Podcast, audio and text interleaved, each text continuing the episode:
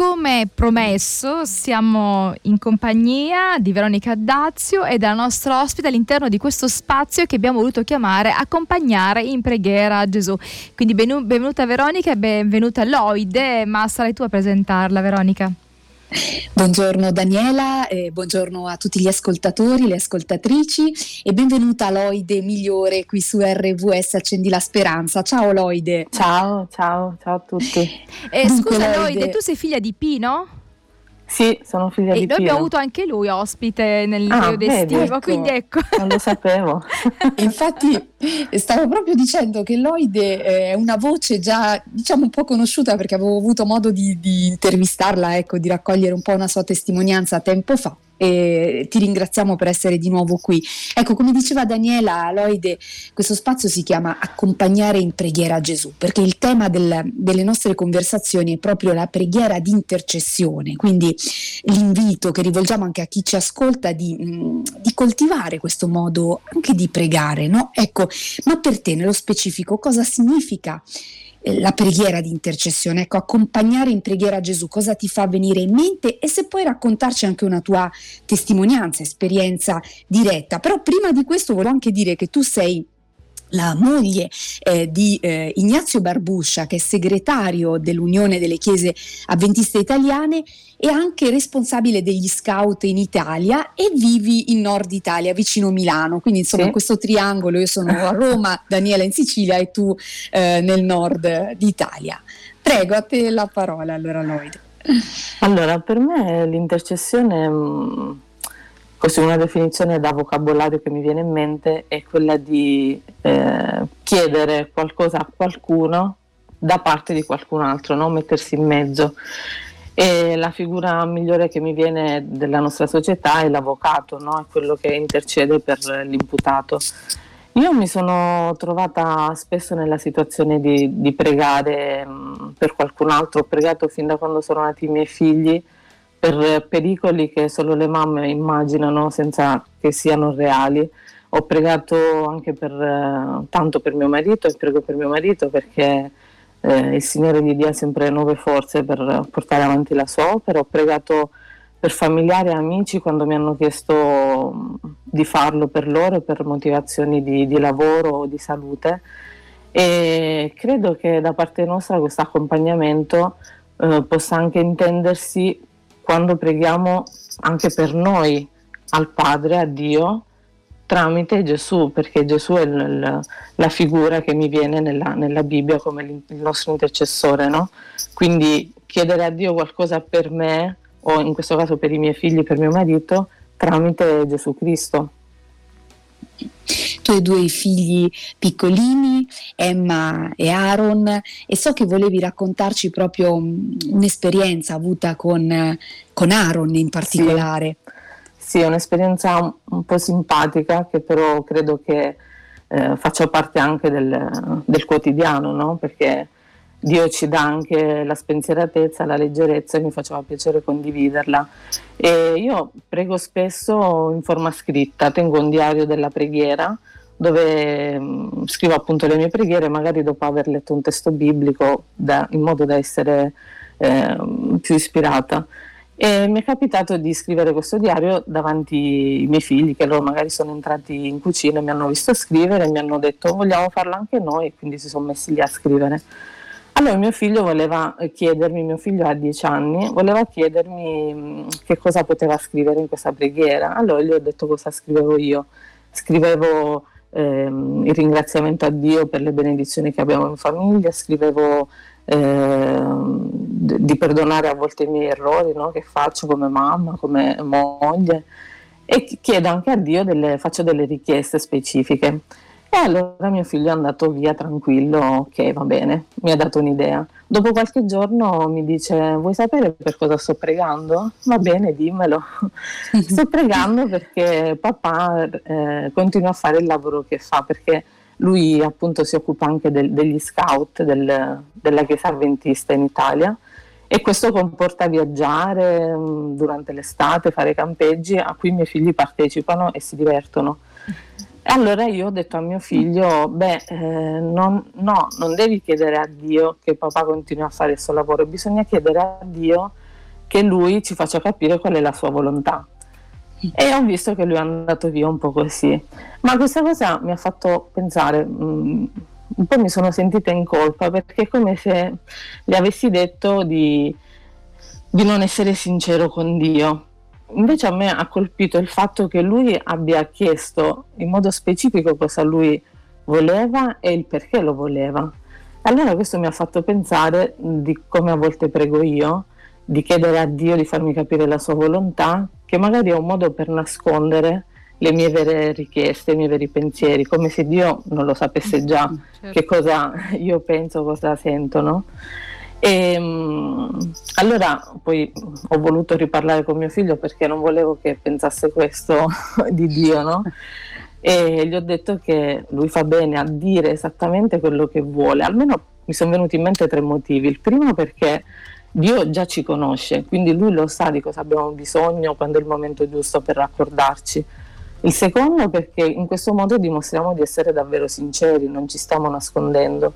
E poi un ultimo motivo che mi è venuto in mente è perché eh, dicendo chiaramente a Dio la nostra volontà, cioè quello che noi vorremmo, ci mettiamo a nudo, dimostriamo le nostre fragilità e in questo modo è come se anche io le accettassi le mie fragilità e quindi non mi sto nascondendo. E allora ho fatto questa riflessione perché più specifica è la richiesta, più chiara secondo me sarà la risposta no? Che poi riceviamo da parte di Dio ed è molto eh, preziosa ecco, questa testimonianza che arriva proprio da eh, un bambino, no? quindi come quel, eh, quel, candido, genuino proprio mm, invito e sentimento che, che poi ci, appunto ci apre un po' gli occhi e ci direziona meglio no? nelle nostre intenzioni anche di preghiera. Quindi Daniela, questo essere specifici è uscito anche in altre volte, testimonianze. Sì. A volte abbiamo un po' il timore anche di chiedere eh, insomma di, di essere di proprio sinceri fino in fondo, di osare, anche, anche di osare, sì, no? magari sì, sì. Eh, diciamo no ma questa cosa o la riteniamo troppo piccola, ma il Signore non si interessa delle nostre piccole cose, o la riteniamo troppo grande da scomodare Dio, no ma Dio ha tante cose più importanti da fare e quindi non riusciamo a dire le cose così come le sentiamo, sempre, eh, sempre eh, affermando no, davanti al Signore che noi siamo disponibili anche al cambiamento, noi abbiamo questo desiderio, noi vorremmo questo, però tu sai più di noi, ci affidiamo a te certo. sapendo che questo è dentro quindi aiutaci anche a cambiare in noi quel desiderio se tu lo ritieni sbagliato no? che non è per quel momento quindi il Signore sicuramente ci aiuta in questo. Non siamo, non siamo, soli con Gesù, ma non solo non siamo soli con Gesù, ma non siamo soli nemmeno eh, perché attorno a noi ci sono persone, che può essere la mamma, il figlio, gli amici, i fratelli, le sorelle di chiesa, quindi nel nostro rapporto con Dio eh, non siamo soli eh, sia a livello, come si può dire, verticale, ma anche orizzontale. Eh, a volte c'è questo senso di solitudine, soprattutto forse eh, le famiglie del, del, pastore. Tu parlavi di tuo figlio che chiedeva a Dio eh, di far continuare al papà questo impegno che ha con gli scout perché lui si sente coinvolto e sente che il papà sicuramente dà tanto, quindi lo ammira, immagino che lo ammiri tanto. Uh-huh, Ma spesso le famiglie dei pastori, quindi la, la moglie, il pastore stesso, i figli che sono sempre in mezzo agli altri per dare agli altri però poi sono forse un po' soli perché chi pensa a loro, Lloyd? Chi pensa a voi? Chi si ricorda che anche voi siete esseri umani, anche voi avete bisogno di un abbraccio, di, anche di un dialogo, no? di poter scaricare anche a volte delle tensioni? Sì, forse mm, come dici tu, magari la difficoltà maggiore è che svolgendo un servizio verso la comunità e avendo appunto questo ruolo di, di servizio, è difficile poi in un momento di, di stanchezza, di, di debolezza, di, anche di, sofferenza, di tristezza, trovare una persona con cui confidarsi, a cui chiedere vicinanza, a cui chiedere la preghiera, perché eh, hai sempre magari il pensiero che possa in qualche modo indebolire la, non so, l'immagine del pastore che invece deve essere quello che ha sempre la forza, che ha sempre la, la guida, no? che non molla. E invece è, è, è, così anche perché nella realtà italiana sono pochissime, forse no, davvero pochissime le famiglie pastorali che hanno la possibilità di vivere nel territorio uh, della propria famiglia di origine, quindi sono uh, soli nel ministero perché la famiglia è una nella comunità, non, non ci sono tanti pastori nella stessa comunità soli da un punto di vista anche di, di relazioni familiari perché sono lontani fisicamente da, dalla propria famiglia d'origine. E veramente bisogna davvero contare il marito sulla moglie, i figli sui genitori e in questo caso si vede davvero la, la benedizione di Dio quando nelle comunità trovi persone che ti accolgono, che ti, eh, ti, abbracciano quando arrivi in chiesa, ti chiamano durante la settimana, chiedono dei tuoi figli come vanno a scuola, quelle cose che fanno poi i familiari no? e, o le persone con cui sei cresciuta. Quindi sicuramente la famiglia pastorale vive eh, sfide magari non, non, diverse da tante altre perché non sono le uniche a vivere lontane da, da casa, ci mancherebbe, però proprio per il valore, per il, il tipo di servizio che offrono alla comunità, ehm, la sfida secondo me richiede tanta, tanta preghiera, tanto incoraggiamento, tanta vicinanza. E mi sento davvero di ringraziare Dio perché le comunità che hanno accolto la nostra famiglia sono sempre state delle seconde famiglie per me, per mio marito, per i nostri figli questo aspetto della, della, comunità fa tanto riflettere perché in questa società dove no, eh, quasi si stanno polverizzando tanti rapporti, no? quindi sentir parlare di, di, comunità anche proprio di affetti, di presenza, di ascolto e anche di, che ti invita anche a, a svelare le tue fragilità, perché poi le fragilità non sono un punto di debolezza, ma, ma sono davvero quello che, dire, che, ci rende umani, che non ci fa sì. essere essere soli. Quindi, che poi ci ehm, avvicinano anche agli altri. Con gli altri, quindi grazie per questa anche ecco, eh, spaccato no? che ci hai, ci hai svelato di una famiglia pastorale, perché poi eh, ogni famiglia, diciamo, anche se non, non, si ha magari la mamma o il papà pastore, però anche tutti noi, no? che, certo. che, siamo diciamo laici, poi viviamo queste difficoltà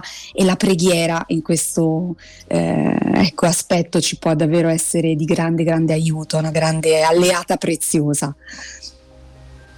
Mi sembra di aver capito che l'OIDE si occupa anche a livello proprio della Chiesa nazionale, del, delle famiglie dei pastori, o sbaglio? Sì, sì, sì, è così dal 2019 e ancora per qualche settimana perché a breve potrebbero esserci dei cambiamenti mh, all'interno della Chiesa Adventista, quindi per adesso sono ancora io, sì.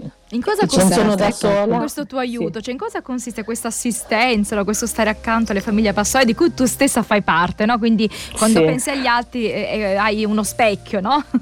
Puoi guardare. Sì. Allora, mh, mm, il, quando ho iniziato a, a collaborare in questo, in questo ambito, eh, pensavo in un determinato modo finché poi è arrivato il Covid mi ha davvero eh, messa davanti, esatto, messa davanti a, a, a, qualcosa per cui davvero mh, mm, era, necessitavano manifestare la vicinanza perché eravamo da soli come siamo sempre stati, ognuno nelle proprie città, da soli perché dovevamo stare chiusi in casa e qualcuno ha sofferto tanto per questa situazione e proprio in questo periodo abbiamo sviluppato il servizio classico de, delle nostre comunità, un servizio di diaconia, eh, quindi di mh, telefonate, di video, chiamate, di biglietti ed è stato molto forte questo momento in cui abbiamo anche, abbiamo anche avuto esperienze belle di, di, di, coniugi, di pastori che soffrivano tanto la, la, solitudine in casa perché è stato un momento in cui è, c'è stato il boom no? delle riunioni su Zoom ma in tutti i settori. Quindi un marito, un pastore, un coniuge che era davanti allo schermo dalla mattina alla sera e era in casa fisicamente ma non realmente alla fine. No? Quindi le telefonate, le videochiamate che facevamo ai coniugi ci rendevano meno pesante la giornata a volte vivere questi momenti con più eh, consapevolezza di non essere da soli, che magari tutti eravamo eh, nella stessa situazione, no? mal comune mezzo gaudio, però cercavamo di di esserci le une per le altre e Abbiamo organizzato anche qualcosa per i ragazzi in videochiamata, eh, qualcuno anche non ha partecipato, ma mh, mm, comunque la risposta è stata positiva finché poi dopo il Covid siamo riusciti proprio ad organizzare un evento fisico concreto proprio di persona con un convegno di tutte le famiglie pastorali vari, nelle varie zone d'Italia, al nord, al centro, in Sicilia e c'è stata una risposta quasi del 100% perché il bisogno di, di vedersi, di stare insieme, sì, esatto. Era tanto, era tanto. Sì. Allora, Loide, il tempo a nostra disposizione è terminato, è stato bello parlare con te, vedere anche un'altra prospettiva, no? sia della preghiera appunto attraverso quell'esperienza di tuo figlio, ma anche di come vedere coloro che hanno un ruolo particolare di, eh, di aiuto verso l'altro, eh, quindi pensare agli altri, quindi alla comunità, le pecorelle, il pastore pastore queste pecorelle della chiesa uh-huh. di cui deve occuparsi e questo sicuramente è impegnativo, bisogna anche di ricaricarsi, quindi ricevere da Dio ma anche dai fratelli. Veronica, allora alla prossima. Alla prossima, grazie Loide per essere stata grazie con noi e buona giornata, buona continuazione con le tue attività, a te anche a Ignazio. Grazie. A presto. buona giornata, ciao.